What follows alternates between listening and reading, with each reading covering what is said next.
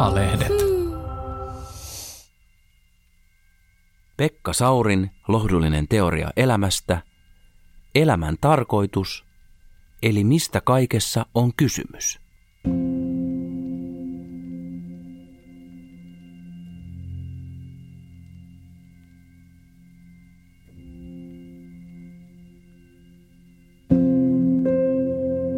Moi, tässä jälleen Pekka Saurin lohdullinen teoria elämästä.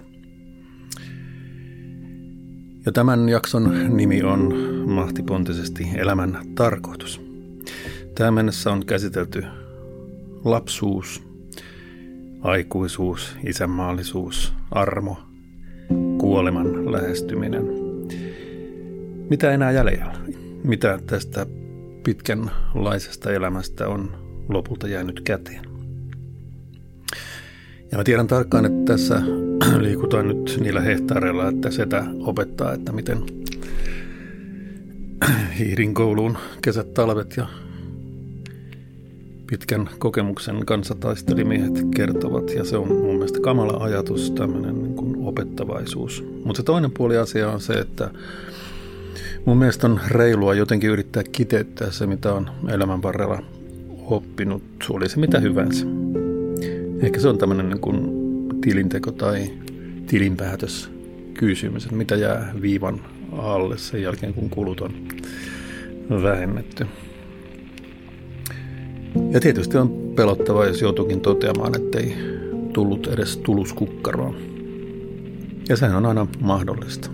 Varsinkin kun sitä itse ei pysty viime kädessä arvioimaan itseään sitä suurimmassa, mitä suurimmassa määrin jäävi tässä. Ja niin kuin aika moni oma elämäkerta ja muistelma teos osoittaa, niin helposti sitä muistelija itse on aina se sankari siinä tarinassa, mikä on inhimillisesti hyvin ymmärrettävää ja tavallaan itselle armeliasta, mutta toinen asia on se, että mitä iloa ja hyötyä siitä on sitten lukijalle tai kuulijalle. Joten lähdetäänpäs menemään. Ja tietysti pelottavaa on sekin, että ei ole kyennyt likimaankaan toteuttamaan niitä korkeita eettisiä ja moraalisia tavoitteita, joita on tullut esitellyksi tuoteselosteenaan ehkä jo vuosikymmenten ajan. Kaikillahan meillä on oma tuoteselosteema, mitä me halutaan ulospäin näyttää. Ja mä en yritäkään selittää, että mun omasta elämästäni oppimat asiat olisi millään tavalla yleispäteviä. Mulla on oma taustani, oma historiani. Varmaan monella tavalla niin kuin etuoikeutettukin historia verrattuna ihmiskuntaan ylipäätään – mutta jokaisella meistä on omat tarinansa, omat voittonsa ja tappionsa, omat onnistumiset ja vastoinkäymiset, omat riemut ja murheet. Mutta ehkä joku siellä luurien välissä pystyy samastumaan minun kokemuksiin ja tunnistamaan niissä jotakin omaa. Siinä toivossa tässä puhun. Ja tarkoitus on tietysti puhua elämän merkityksestä, elämän tarkoituksesta ilman Jumalaa ja uskontoa. Mä kävin tämän asian läpi joskus aikaisemmassa jaksossa. Ja monelle tietysti se elämän tarkoitus perustuu johonkin uskontoon, johonkin jumalasuhteeseen. Mutta kun multa ne puuttuvat, niin mä joudun etsimään tarkoitusta ja merkitystä täällä maallisella puolella. Ja tämä jakso on todennäköisesti henkilökohtaisinta kamaa, mitä tässä sarjassa mä olen uskaltanut, uskaltanut itsestäni antaa, mutta ehkä tässä vaiheessa elämän kaarta sitä ei ehkä enää tarvitse niin suojella itseään mahdolliselta häpeältä ja syyllisyydeltä. Ne ajat on jossain kaukana takana. Ja ne, sekin varmasti liittyy siihen, että kun ei ole tulevaisuutta, niin mahdottomasti enää edessä, niin sitä ei enää petaa itselleen mitään tulevaisuuden saumoja tai urakehitystä tai cv uusia rivejä. Joten sarjassamme viimeiset tunnustukset. Ei enää edes viimeisiä kiusauksia, viimeiset tunnustukset. Mä olen lapsesta lähtien elänyt, elänyt jonkinlaista kaksoiselämää.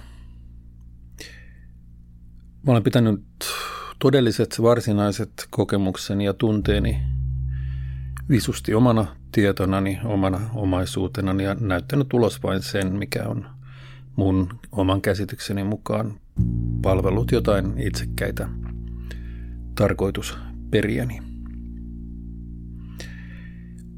Sanalla sanoen, miltei koko elämäni on ollut pelkkää huijausta.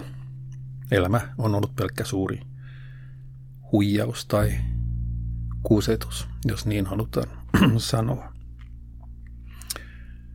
Ja tämä on aika kova asia kohdata näillä ikävuosilla. Totta kai mä oon joutunut sen kanssa tekemisiin niin kuin pitkin matkaa, mutta aina se kaksoiselämä on kuitenkin kyennyt jo, joidenkin kuvioiden jälkeen jatkumaan. Mutta sitten lopulta tulee sellainen piste, että se ei enää pysy kasassa. Ja lapsuudesta pitkälle nuoruuteen mä pärjäilin jonkinlaisella pikkuvanhuudella ja kielellisellä lahjakkuudella ja hyvillä koulunumeroilla, joilla mä pystyin surffailemaan päivästä ja vuodesta toiseen ilman, että joutui varsinaisesti kohtaamaan sitä, mitä elämässä varsinaisesti tavoitteli ja halusi.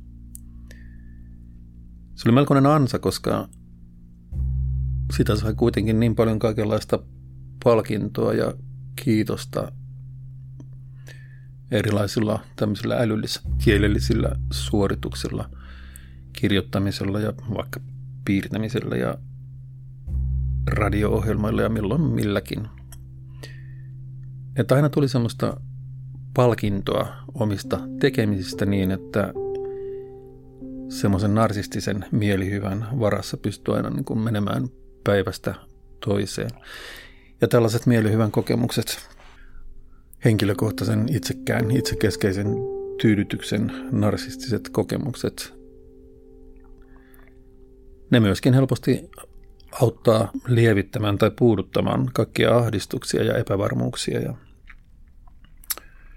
oman riittämättömyyden tuntemuksia, mitä nyt useimmalla ihmisellä kuitenkin on. Mutta suuri ansa, tavallaan omanlaisensa lahjakkaan lapsen tragedia. Se, että elämä helposti jakautuu kahtia, ikään kuin kulissien edessä tapahtuvaan elämään, tavallaan näyttelemiseen ja siihen, minkä tietää olevan kulissien takana joka tapauksessa olemassa ja mitä ei pääse koskaan pakoon, yritti miten hyvänsä. Aina se sieltä tulee takaisin. Ja se olisi ehkä ollut helpointa, että, tai helpompaa, jos multa olisi jäänyt vähän vähemmälle tämmöiset pärjäämisen ja onnistumisen kokemukset, sellaiset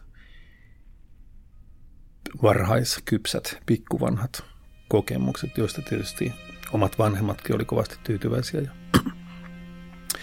ja ehkä mä vielä onnistuin ylittämään vanhempien odotukset tai tein asioita, mitä vanhemmat eivät ole omassa elämässään onnistuneet tekemään.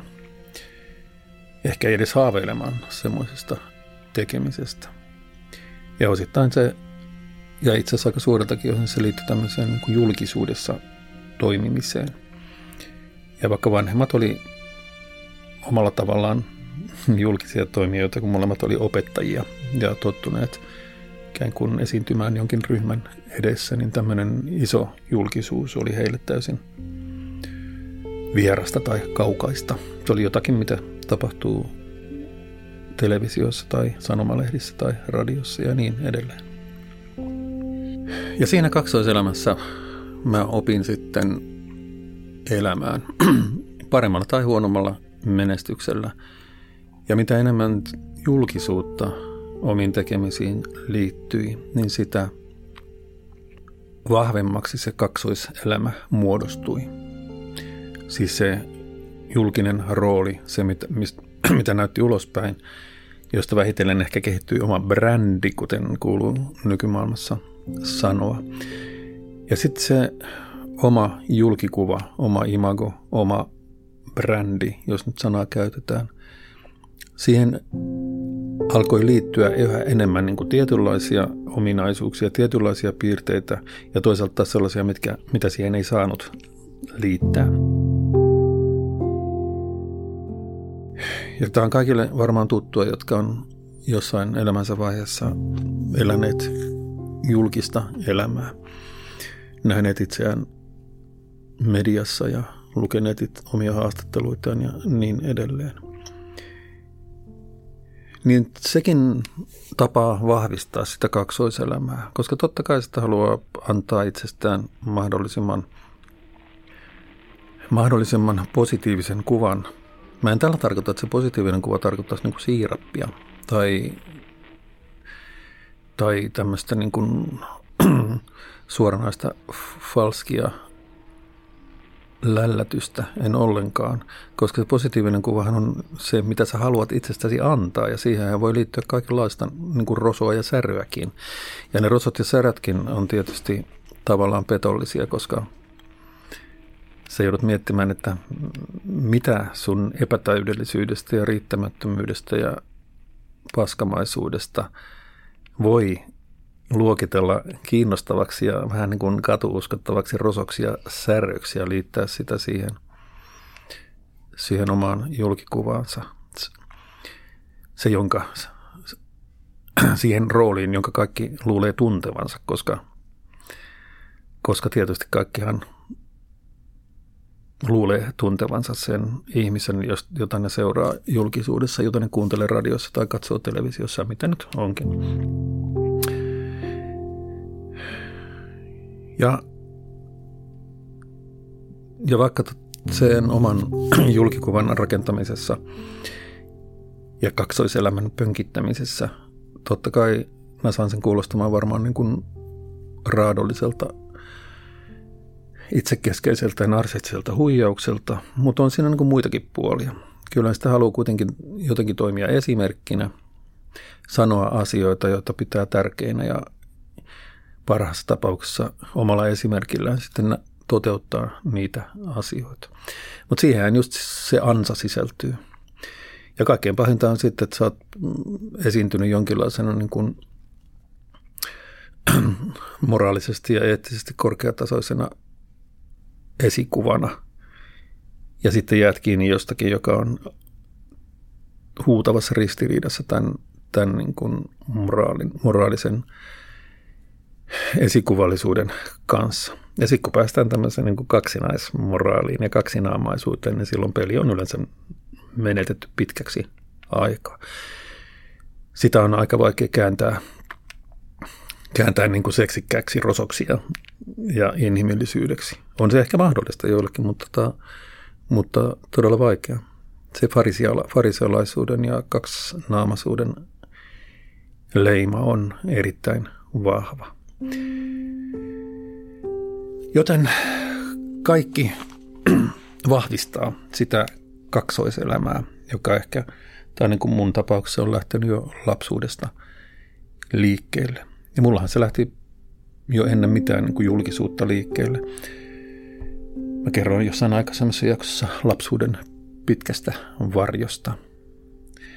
Ne kokemukset, missä toteaa, että omat vanhemmat ei ole täydellisiä. Omat vanhemmat ei välttämättä selviä kaikista asioista.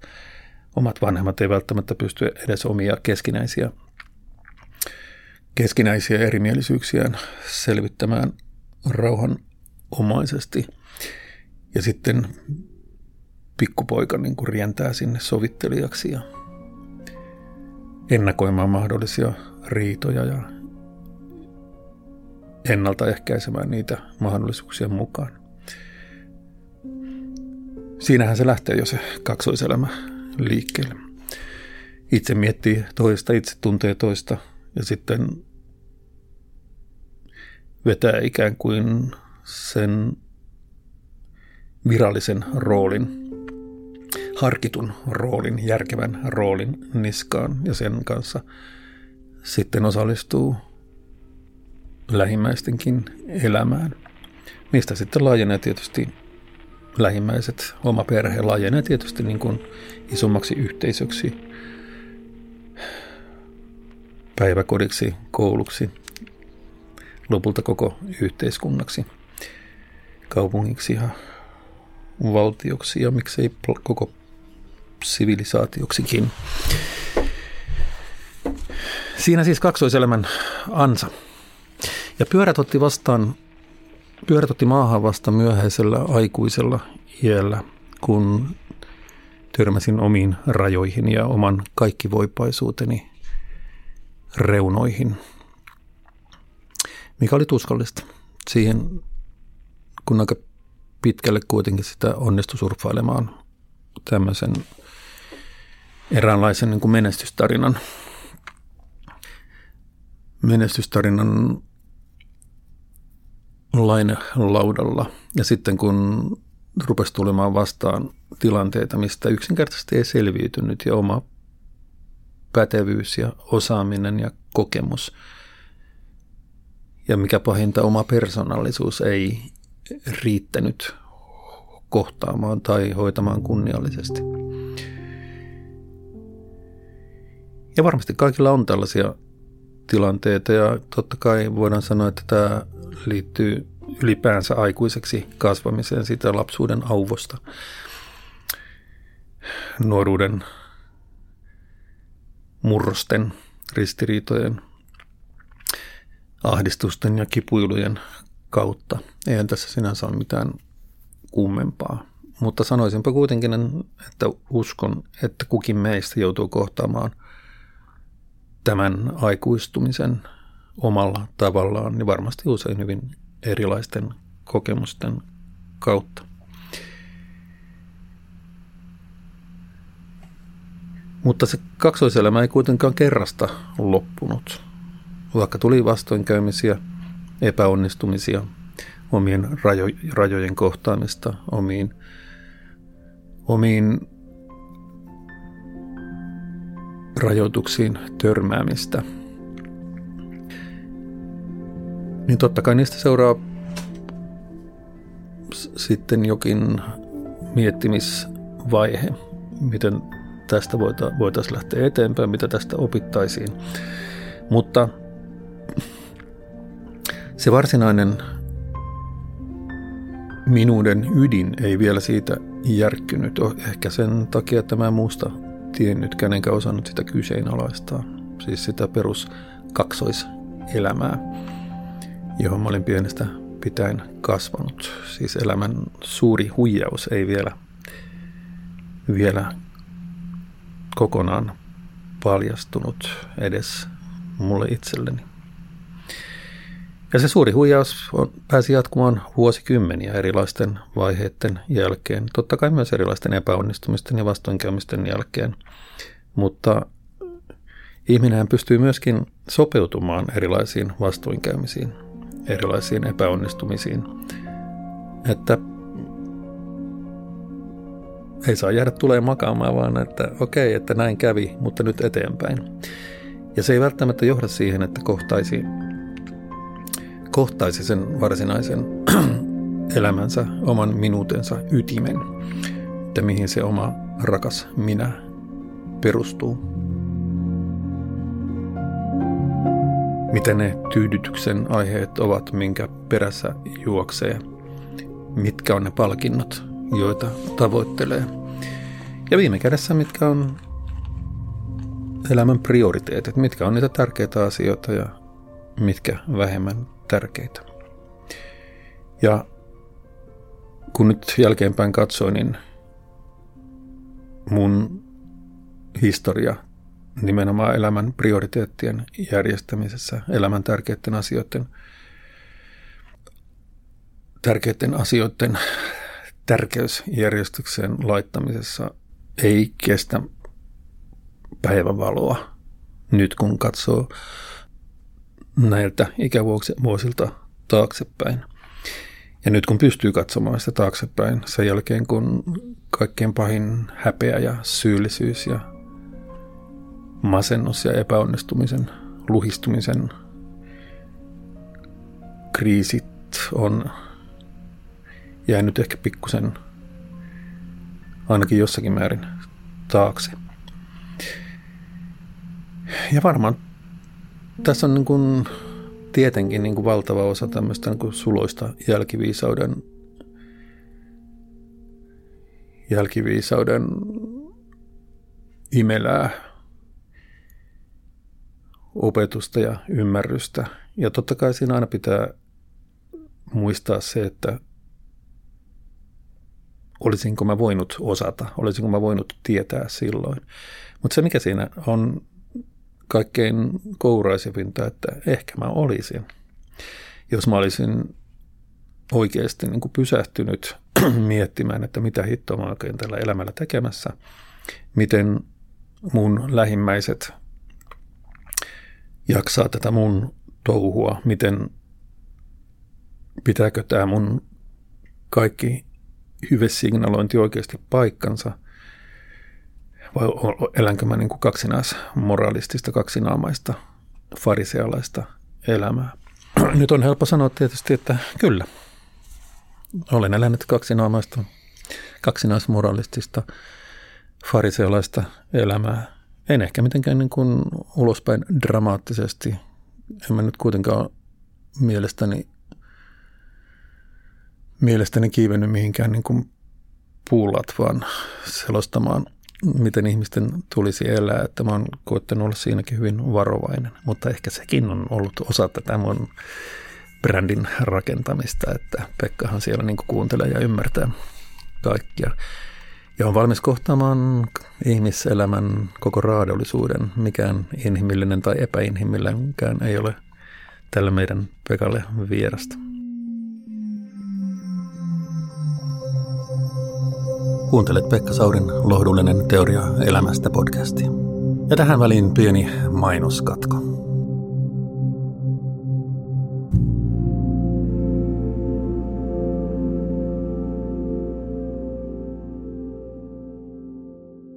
Kiinteistömaailman Minna tässä hei. Livahdetaanko hetkeksi haavepoluille? Tule. Kuvittele, olet mökillä. Mitä haluat siellä tehdä? Oletko puuhailija vai lepäilijä? Molemmat ovat ok. Ei mökin tarvitse olla työmaa, paitsi jos niin haluat. Palkkaa vaikka mökkitalkkari. Ei se ole laiskuutta, vaan työllistät mökkikunnan väkeä ja saat meille rauhan.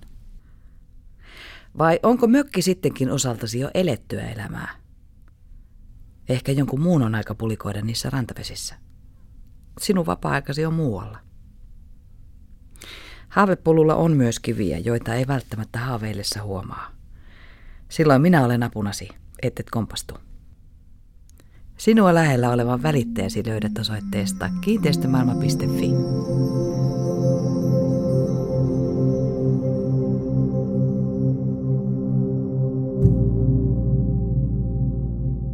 Mutta lopulta se korttitalo luhistui ei mun ole tarkoitus niin kuin avautua yksityiskohdista tai mistään niin kuin sen konkreettisemmasta. Se olisi varmaan mulle vielä liian piinallista sekin.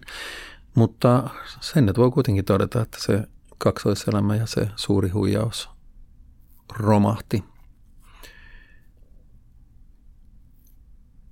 Eikä se romahtanut edes niin kuin yhtäkkiä, vaan se vähitellen niin kuin muuttui päivä päivältä vähjäämättömämmäksi, kunnes sitten lopulta tuli se kohta, missä oli seinät vastassa joka suunnassa. Ja se on se kohta varmaan, että ihminen on ikään kuin umpikujassa, eikä voi enää kusettaa itseään. Ei voi enää selittää, että kyllähän olihan minussa paljon hyvää, ja kyllähän mä nyt kuitenkin yritin kaikenlaista hyvää. Niin, niin me kaikki yritetään. Ja se, mutta se suuri opetus tässä ehkä oli se, että sitä pahaa, sitä epäonnistumista ja sitä, sitä niin kuin kaksinaismoraalia, kaksoiselämää, sen niin kuin raadollisia puolia, itsekkäitä, itsekeskeisiä, narsistisia puolia – ei voi selittää pois millään hyvällä, mitä on tehnyt tai yrittänyt tehdä. Ja jos se nyt haluaa kärjistää, niin jos sä oot oikeudessa vastaamassa johonkin jostakin raskaasta rikoksesta, niin ei siinä nyt kyllä siihen tuomioon vaikuttaa aika vähän se, että sä rupeat selostaa, että mitä kaikkea hyvää sä oot niin kuin elämässä A tehnyt ja B yrittänyt. Ellei nyt sitten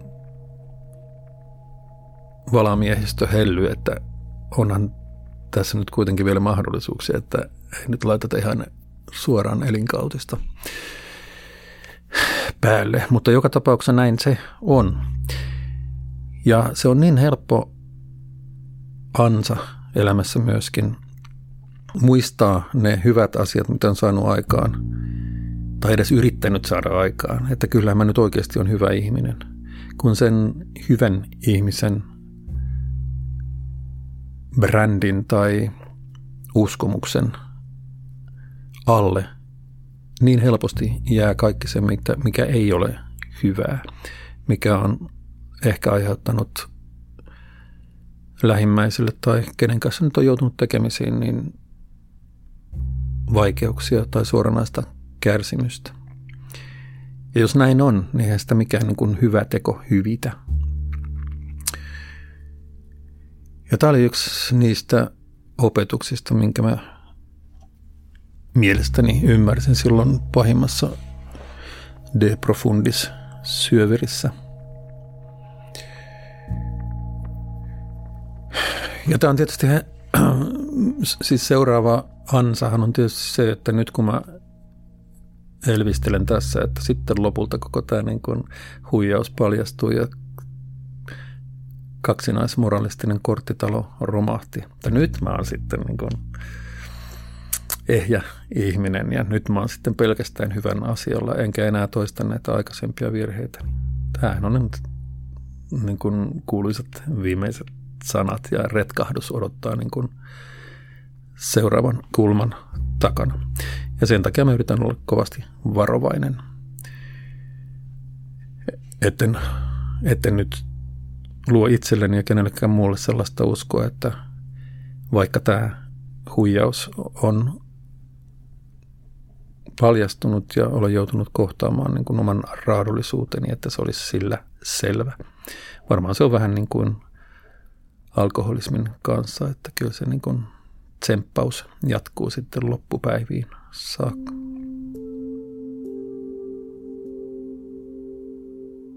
Mutta tästä luhistumisesta, huijauksen paljastumisesta, jostakin ihmeellisestä johdatuksesta mä oon selviytynyt takaisin suurin piirtein elävien kirjoihin. Toivottavasti se kuuluu äänestäkin, tai ainakin jotakuinkin elävien kirjoihin. Ja nyt on joutunut jälleen keksimään itsensä uudestaan tässä vanhuuden kynnyksellä tai ehkä jo kynnyksen ylitettyä. En tiedä, miten se onnistuu, mutta totta kai pitää yrittää vielä, kun mahdollisuus annetaan ja aurinko näyttää edelleen aina nousevan minunkin selekkaistimia valaisemaan. Ja onhan se ihmeellistä, että ihminen saa tällä tavalla uuden mahdollisuuden nousta tuhkasta kuin Felix Kissa. Kaikki eivät aina saa. Ja pitäisi olla kiitollinen jollekin sallimukselle, johon en siis usko. Että olen sellaisen mahdollisuuden kerran toisensa jälkeen saanut. Ja tästä irtoaa elämän ensimmäinen opetus sekä kanta että kyynärpään kautta. Älä petä toisen luottamusta toisen tai toista. Yritä olla kokonainen ihminen, elä yhtä elämää, älä yhtä kulissien edessä ja toista takana. Toisen luottamuksen pettäminen on pahinta, mitä ihminen voi toiselle tehdä, ja sitä on vaikea ensinnäkin saada anteeksi ja ehkä vielä vaikeampi antaa itselleen anteeksi. Ja se vie helposti vuosia, ehkä vuosikymmeniä. Ja nimenomaan se, että miten säilyttää lähimpien ihmisten luottamuksen. Miten pystyy lunastamaan ne lupaukset, joita on antanut tilanteessa, jossa toinen ihminen, se lähin ihminen rakentaa koko elämänsä tämän lupauksen ja tämän luottamuksen varaan. Niin sen pettäminen on tietysti rikoksista pahimpia, koska se saattaa todella romahduttaa toisen ihmisen koko todellisuuden, koko elämän, muuttaa kertaheitolla tai pitemmän ajan kuluessa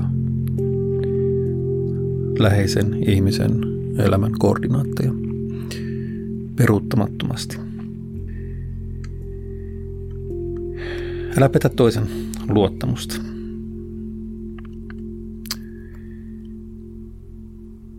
Ja tämä liittyy siihen, mistä mä puhuin jossain aikaisemmassa jaksossa. Ihmisten maailma rakentuu puhumalla, neuvottelulla, kysymällä ja vastaamalla. Sopimalla siitä, miten asiat menevät ja miten ne tulevat menemään. Miten tulevaisuudessa toimitaan, minkälaisia kalenterimerkintöjä siellä on, mitä tavoitellaan, mitkä ovat seuraavat etapit, seuraavat päämäärät. Ja jotta tällainen yhteisen elämän kalenteri toimisi, niin toisen luottamusta ei saa pettää. Ei saa tehdä toista, kun on sanonut tekevänsä. Ei saa tehdä toista, kun on luvannut tehdä. Totta kai maailmassa tapahtuu joka päivä sellaista, että vaikka luottamus petettäisiinkin ja lupaukset syötäisiin, niin ne saa sitten kuitenkin anteeksi ja asiat sovitaan ja mennään eteenpäin. Mutta totta kai siinä tulee joku raja vastaan. Että jos tätä anteeksiantoa joutuu harjoittamaan niin kuin koko ajan, niin kyllä niin kuin jommalla kummalla osapuolella alkaa lopulta tulla mitta täyteen, niin kuin tietysti pitääkin tulla täyteen. Koska tietysti luottamuksen pettäjä, jos hän saa anteeksi kerran toisessa jälkeen, niin totta kai hän raivaa itselleen sen pelitilan, että kyllähän tässä nyt vähän voidaan lupauksia pettää ja luottamusta syödä, kun se kuitenkin voidaan sitten antaa anteeksi ja paikata. Ja onhan mä kuitenkin oikeasti niin ihana ihminen. Tätähän kuuli aina yölinjalla, kun sinne soitti nimenomaan naiset, jotka oli miehensä väkivallan pahoinpitelyn kohteena, jotka selosti niin kuin karmaisevia tarinoita siitä, kuinka tämä oli jatkunut jo vuosia ja aina mies sitten niin kuin aamulla itkee ja pyytää anteeksi ja älä jätä minua, minä rakastan sinua ja kaikki tämä tarina. Ihminen soittaa nyt kuitenkin taas niin kuin yölinjalle ja kertoo, että taas tämä tapahtuu.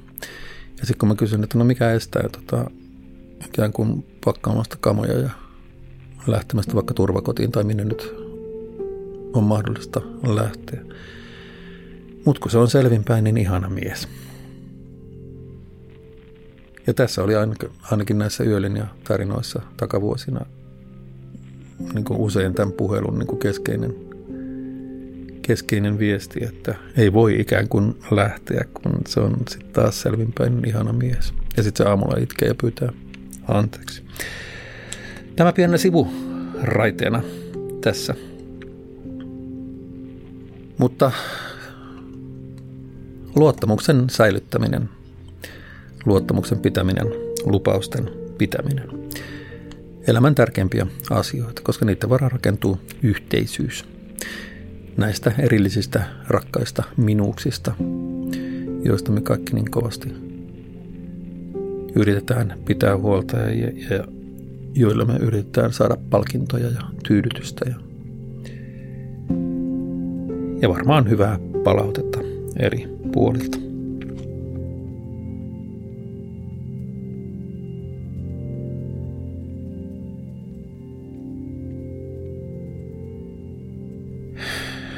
Entä sitten onni? Kannattaako elämässä tavoitella onnea? Ei. Onnea ei kannata tavoitella. Onnehan tulee, jos on tullakseen ja menee, jos on mennäkseen ja aina meneekin. Onnihan on yllätys. Samalla tavalla kuin ilo. Sitä ei voi suunnitella, siihen ei voi tähdätä, sitä ei voi järjestää, sitä ei voi ostaa. ellei nyt mennä sitten suorastaan niin kemialliseen, kemiallisesti luotuun onnen tai tyydytyksen tai mielihyvän tunteeseen, mutta en nyt mene tähän, tähän aiheeseen tässä. Onni karkaa ja haihtuu. Näin se tekee aina. Onni tuottaa lopulta pettymyksen. Pysyvä onnehan on vain tavallisuus, se, että pystyy luottamaan siihen, että elämä jatkuu tulevaisuudessakin suurin piirtein tyydyttävällä tavalla ilman kärsimystä tai mahdollisimman vähällä kärsimyksellä. Se on tavallisuuden onni. Mutta tämmöiset onnen ailahdukset tai onnen tuottamat mielihyvän tunteet, onnen huippuelämykset, hän on yllätyksiä. Ja jos onni näyttäytyy, niin se on taivaan lahja. Kohta se on jo poissa ja jäät sitten itkemään sen perään kuin pikkulapsi karannutta on vappupalloa. Jos onni on elämän päämäärä tai tavoite. Mutta merkitystä kannattaa tavoitella. Merkitystä, tarkoitusta ja mieltä elämään.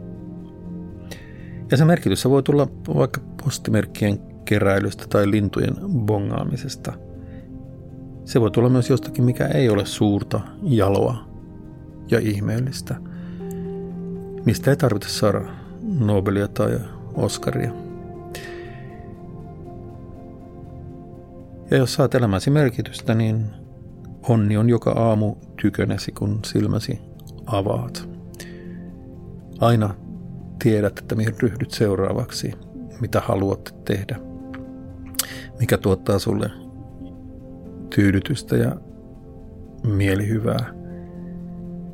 Mutta se tyydytys ja mielihyvä ei ole itse tarkoitus, vaan se sen merkitys, sen mieli, mitä haluat tehdä ja mikä on sulle tärkeää, niin sehän on se itse tarkoitus.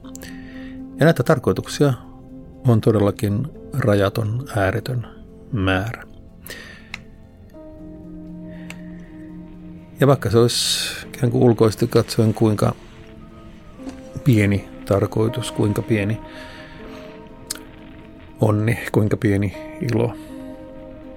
Jos se sitä tuottaa, niin se on tarpeeksi suuri merkitys ja tarpeeksi suuri tarkoitus. Ei sulle sen ihmeellisempää. Mutta ylipäänsä se tässä kulttuurissa tai tässä maailmassa onni on ylimainostettu tuote.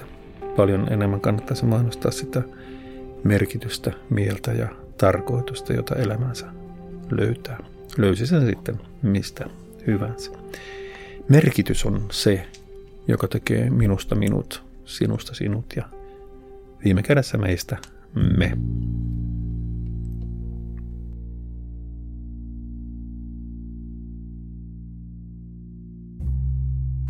Mun aikuisen ikäni mä olen kertonut kaikille, jotka on jaksaneet kuunnella mun omaa elämän filosofiaa ja maailman katsomusta, jonka mukaan ihmisten maailma perustuu neuvotteluun ja sopimiseen ihmisten kesken. Siihen perustuu myös se luottamus, josta mä äsken sanoin. Jokainen puheenvuoro, mitä me käytetään missä tahansa keskustelussa, joko pönkittää olemassa olevaa käytäntöä, olemassa olevia tottumuksia, olemassa olevaa arkea, tai sitten kyseenalaistaa sitä. Tämä valinta on koko ajan niin kuin edessämme. Tuetaanko me olemassa olevaa todellisuutta, olemassa olevaa maailmaa, olemassa olevaa arkea, olemassa olevia järjestelyitä vai kyseenalaistetaanko me niitä omilla puheenvuoroillamme. Tämä on sinänsä hyvin yksinkertaista, mutta vähän liiankin yksinkertaista. Mä ajattelen nyt varttuneilla päivilläni edelleen samoin, mutta, ja tässä mutassa tulee iso totuus – olemassa olevan pönkittämisen ja sen kyseenalaistamisen välinen suhde on mulla vanhemmiten muuttunut. Kaikkea ei voi käytännössä koko ajan kyseenalaistaa, vaikka teoriassa voisikin. Kaikki kyseenalaistaminen, tällainen kuin juuriin menevä radikalismi. Radikalismi tulee latinan sanasta radix, eli juuri.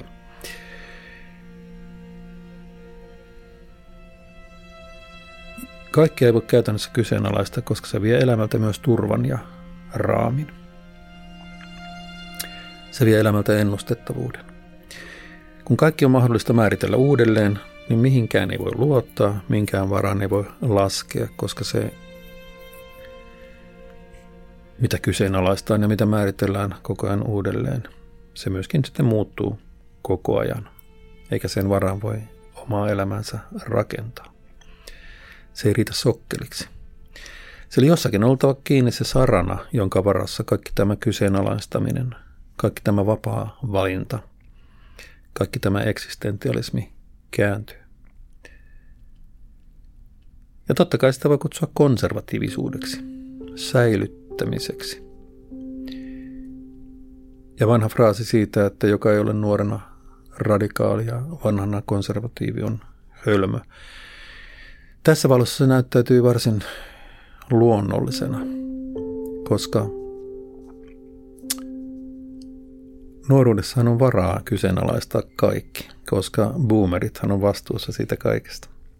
Mutta sitten kun itse vähitellen vuosien varrella huomaakin olemassa se sama boomeri, niin siihen tulee sitten tämä säilyttämisen, ennustettavuuden, tavallisuuden, turvallisuuden osuus, joka ottaa suuremman ja suuremman roolin omassa elämässä ja omassa puheessa, omassa ymmärryksessä.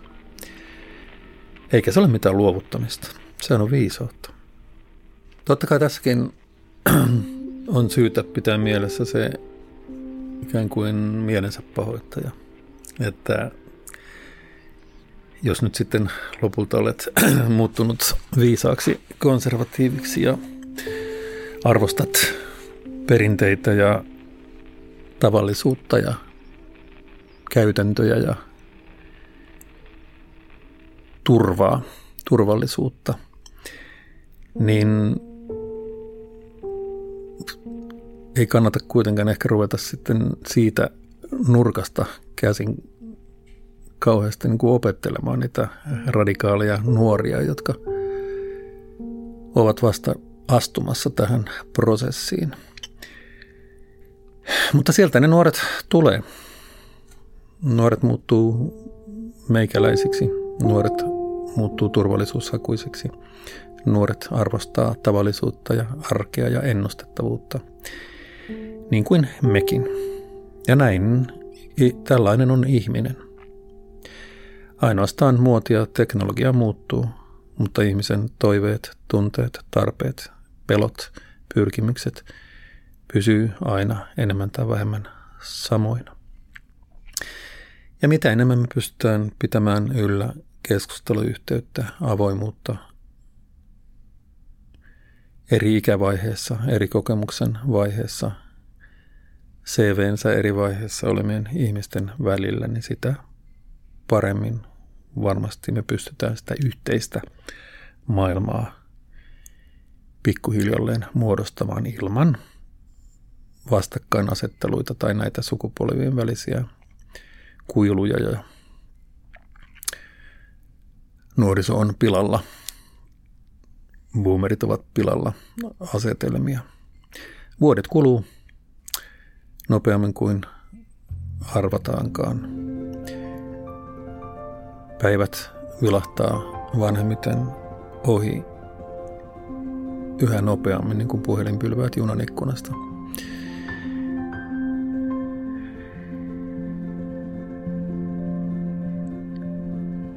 Ja siinä ehkä se viimeinen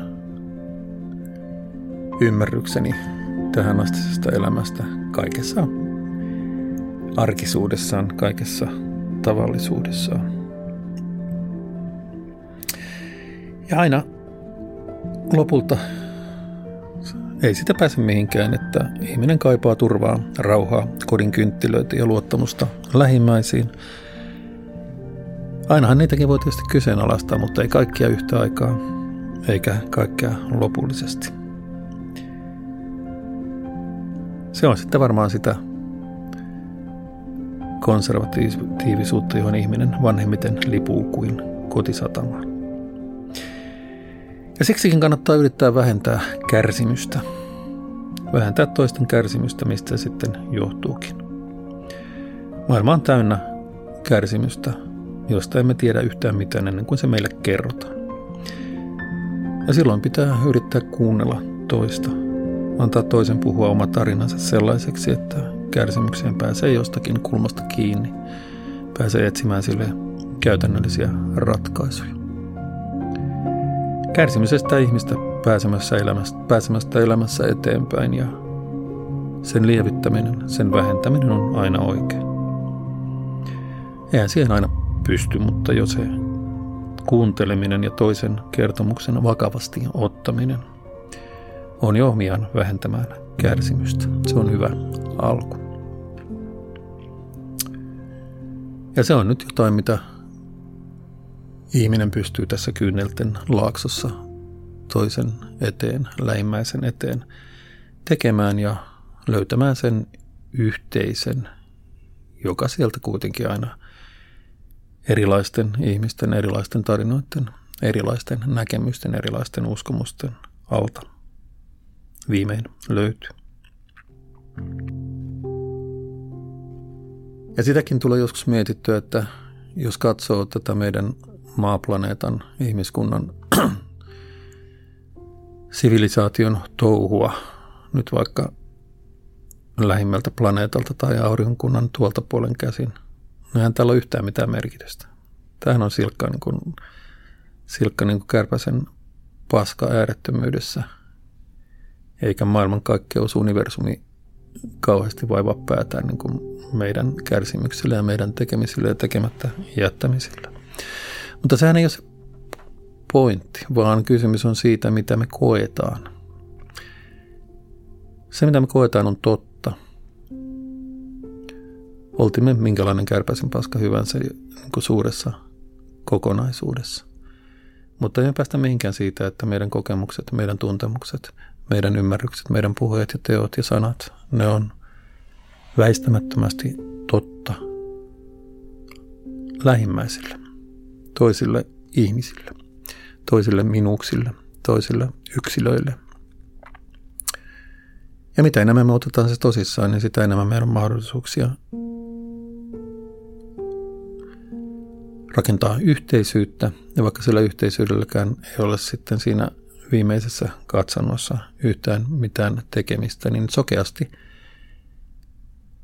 pitää uskoa siihen, että kärsimyksen vähentämisellä, ihmisten unelmien, haaveiden, pyrkimysten toteutumisella on oma merkityksensä. Se edistää ihmiskunnan sivistyksen, sivilisaation kehitystä. Ja vaikka yksi ainoa meteoriitti voi sekunnin murtoosassa pistää sileiskon tähän asti sen maailmanhistorian, tähän asti sen sivilisaation, ihmiskunnan suurimmat saavutukset, niin siitä huolimatta sillä on merkitystä.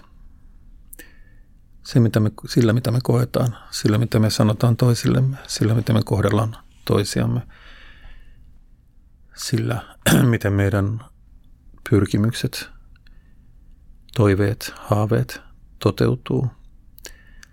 Se kaikki omalta osaltaan edes auttaa sitä suurta ihmisyyden kehitystä, jos johon me kaikki ollaan jouduttu mukaan ja jolle ei tällä tietoa ole vastinetta muualla maailmankaikkeudessa. Se on aika hyvä syy pitää siitä ihmisyydestä ja siitä sivilisaatiosta, siitä yhteisyydestä kiinni.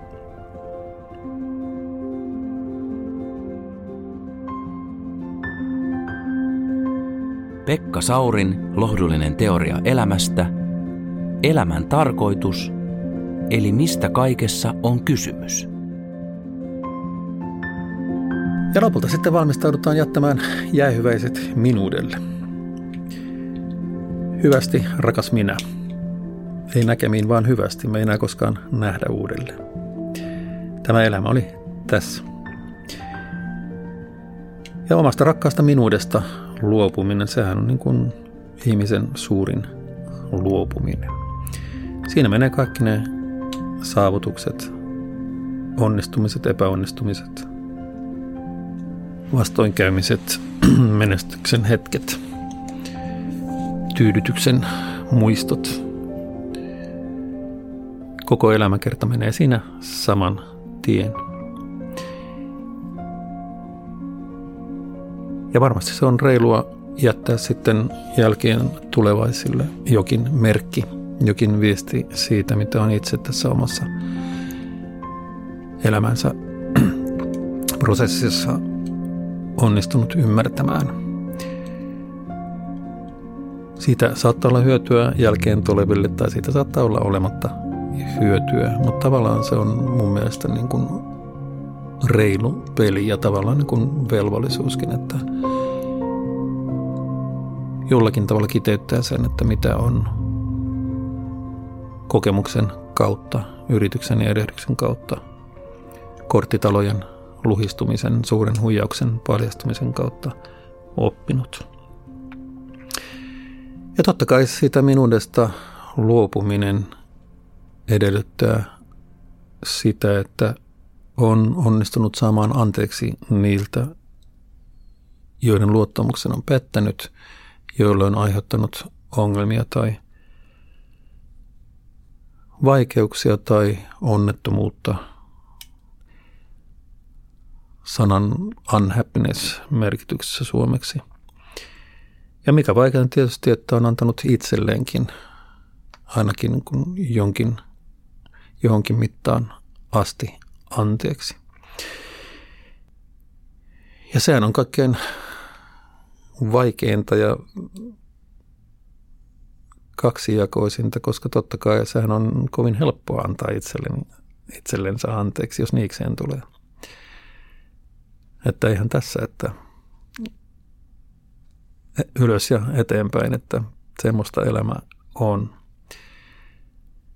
Viime kädessähän loputtomasti itselleen kaiken anteeksi antaminen on niin kuin psykopaatin merkki. Syyllisyyden tuntoon, tunnon, oman tunnon puutteen merkki. Ja sen takia se itselleen anteeksi antaminen on kaikkein vakavin ja vaativin prosessi. Pystyykö oikeasti antamaan itselleen anteeksi riittämättömyytensä tai moraalittomuutensa tai ylipäänsä ajattelemattomat, harkitsemattomat tekonsa. Ja niille, joilla on Jumala tai uskonto, niillähän on armo. Ja se armo voidaan heille antaa he voivat saada anteeksi ehkä antaa sitten itselleenkin anteeksi. En tunne tarkemmin tätä armon mekanismia. Mutta minulle jumalattomalle se armo on sitten lähimmäisten anteeksianto. Ja viime kädessä sitten oman itsen anteeksianto, luopuminen itsesyytöksistä, luopuminen katumuksesta – jollakin tavalla tilin tasaaminen.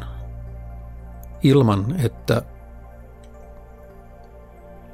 se tasaaminen tapahtuu siten, että selittää, keksii hyviä ulkoisia syitä sille, että miksi on tullut tehtyä, miten tein. Niitä voi löytää vaikka lapsuudestakin, että milloin olin niin ankara ja puutteellinen tai mikä nyt milloinkin lapsuus, että minun persoonallisuuteni muokkautui tällaiseksi ja minun tekoni johtuvat sitten siitä tästä persoonallisuudesta, tästä minuudesta. Mutta eihän se ole mikään todellinen armo, todellinen itselleen anteeksi antaminen, jos sen voi ostaa kaupan tai apteekin hyllyltä. Se vaatii isompaa, vakavampaa ja varmaan myös tuskallisempaa prosessia. Toivotan kaikille onnea ja menestystä siinä prosessissa. Olen vielä itsekin matkan varrella, enkä osaa kuvitella, miltä se tuntuu, kun johonkin perille pääse. Mutta kun minuudesta luopuu, kun minuudesta pääsee irti, kun minuudesta vapautuu, ei ole enää mitään, mikä loukkaisi tai satuttaisi. Ei ole enää mitään, mitä voisi omasta minuudesta viedä pois tai mitä töitä. Se on enää piste, jolla ei ole suuruutta, ei ole pyrkimyksiä eikä tavoitteita, ei toiveita eikä pettymyksiä. Ei mitään, mitä kohti enää rakentaisi uraa ja yrittäisi löytää siihen CV-hensä uusia rivejä. Silloin on vapautunut minuudesta, on vapautunut yksilöllisyydestä. Sulautuu johonkin yhteisyyteen, ehkä johonkin meihin. Ehkä se on sitten elämän suurin opetus, elämän luontainen päätös. Jäähyväiset minuudelle ja jäähyväiset tälle elämälle, jonka jälkeen ei ole enää mitään. On vain himmeä taivas, joka ei kerro mitään, joka tietää kaiken, joka ei koskaan pääty.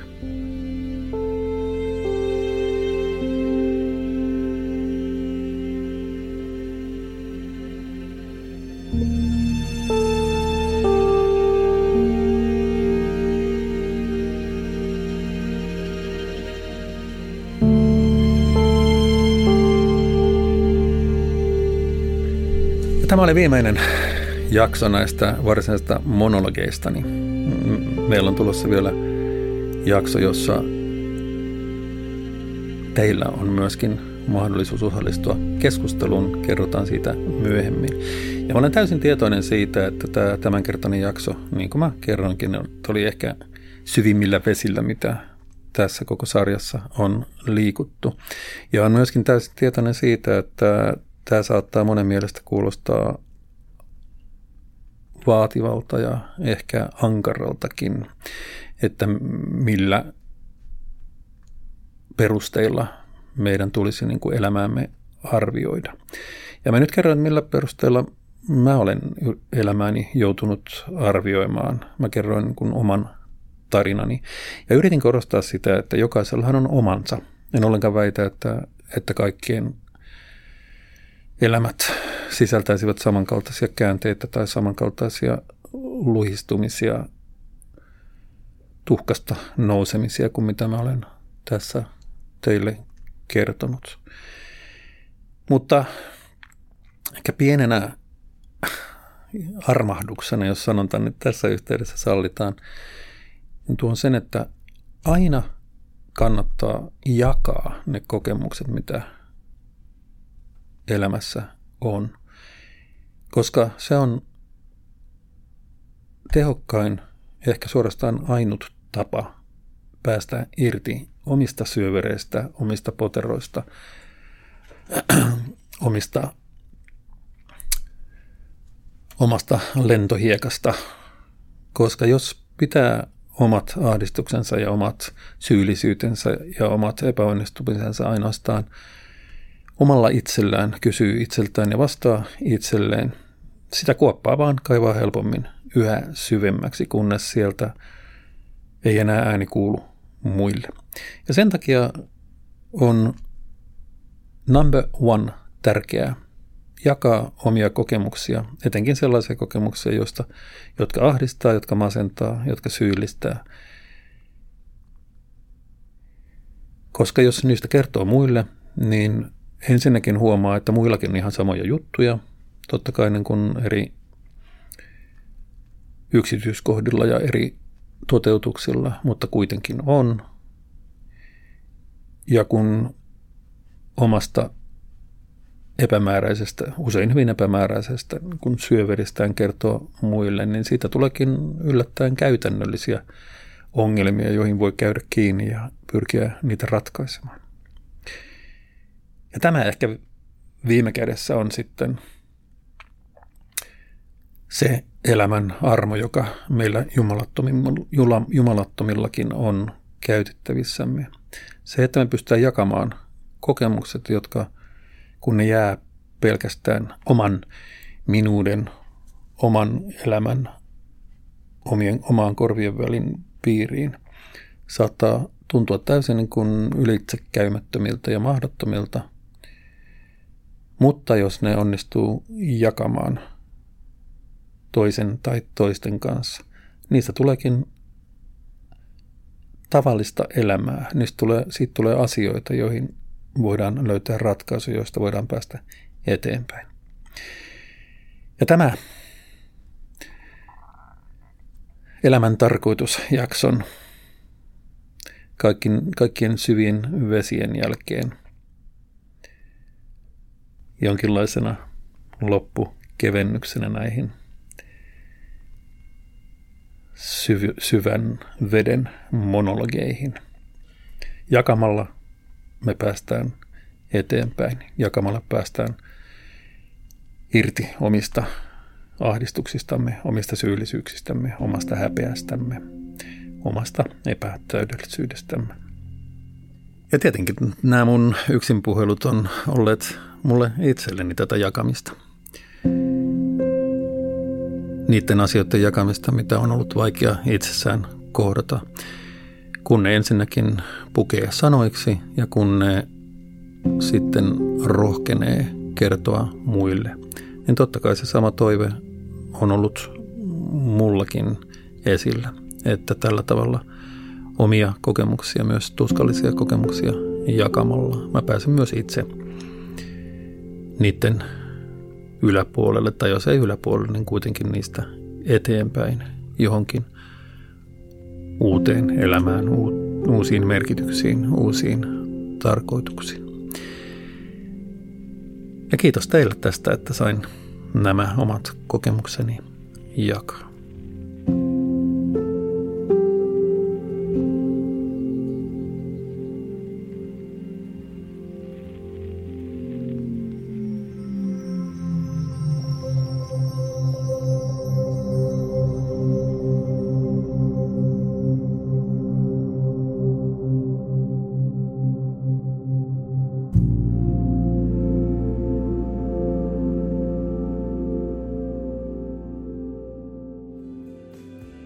Ja hei, Minna tässä vielä.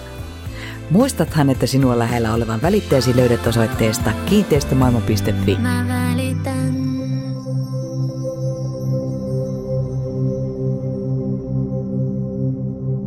Tätä podcast-sarjaa oli tekemässä minä, Pekka Sauri, tuottajana Sami Kuusela ja musiikin tätä sarjaa varten sävelsi Arttu Silvasta.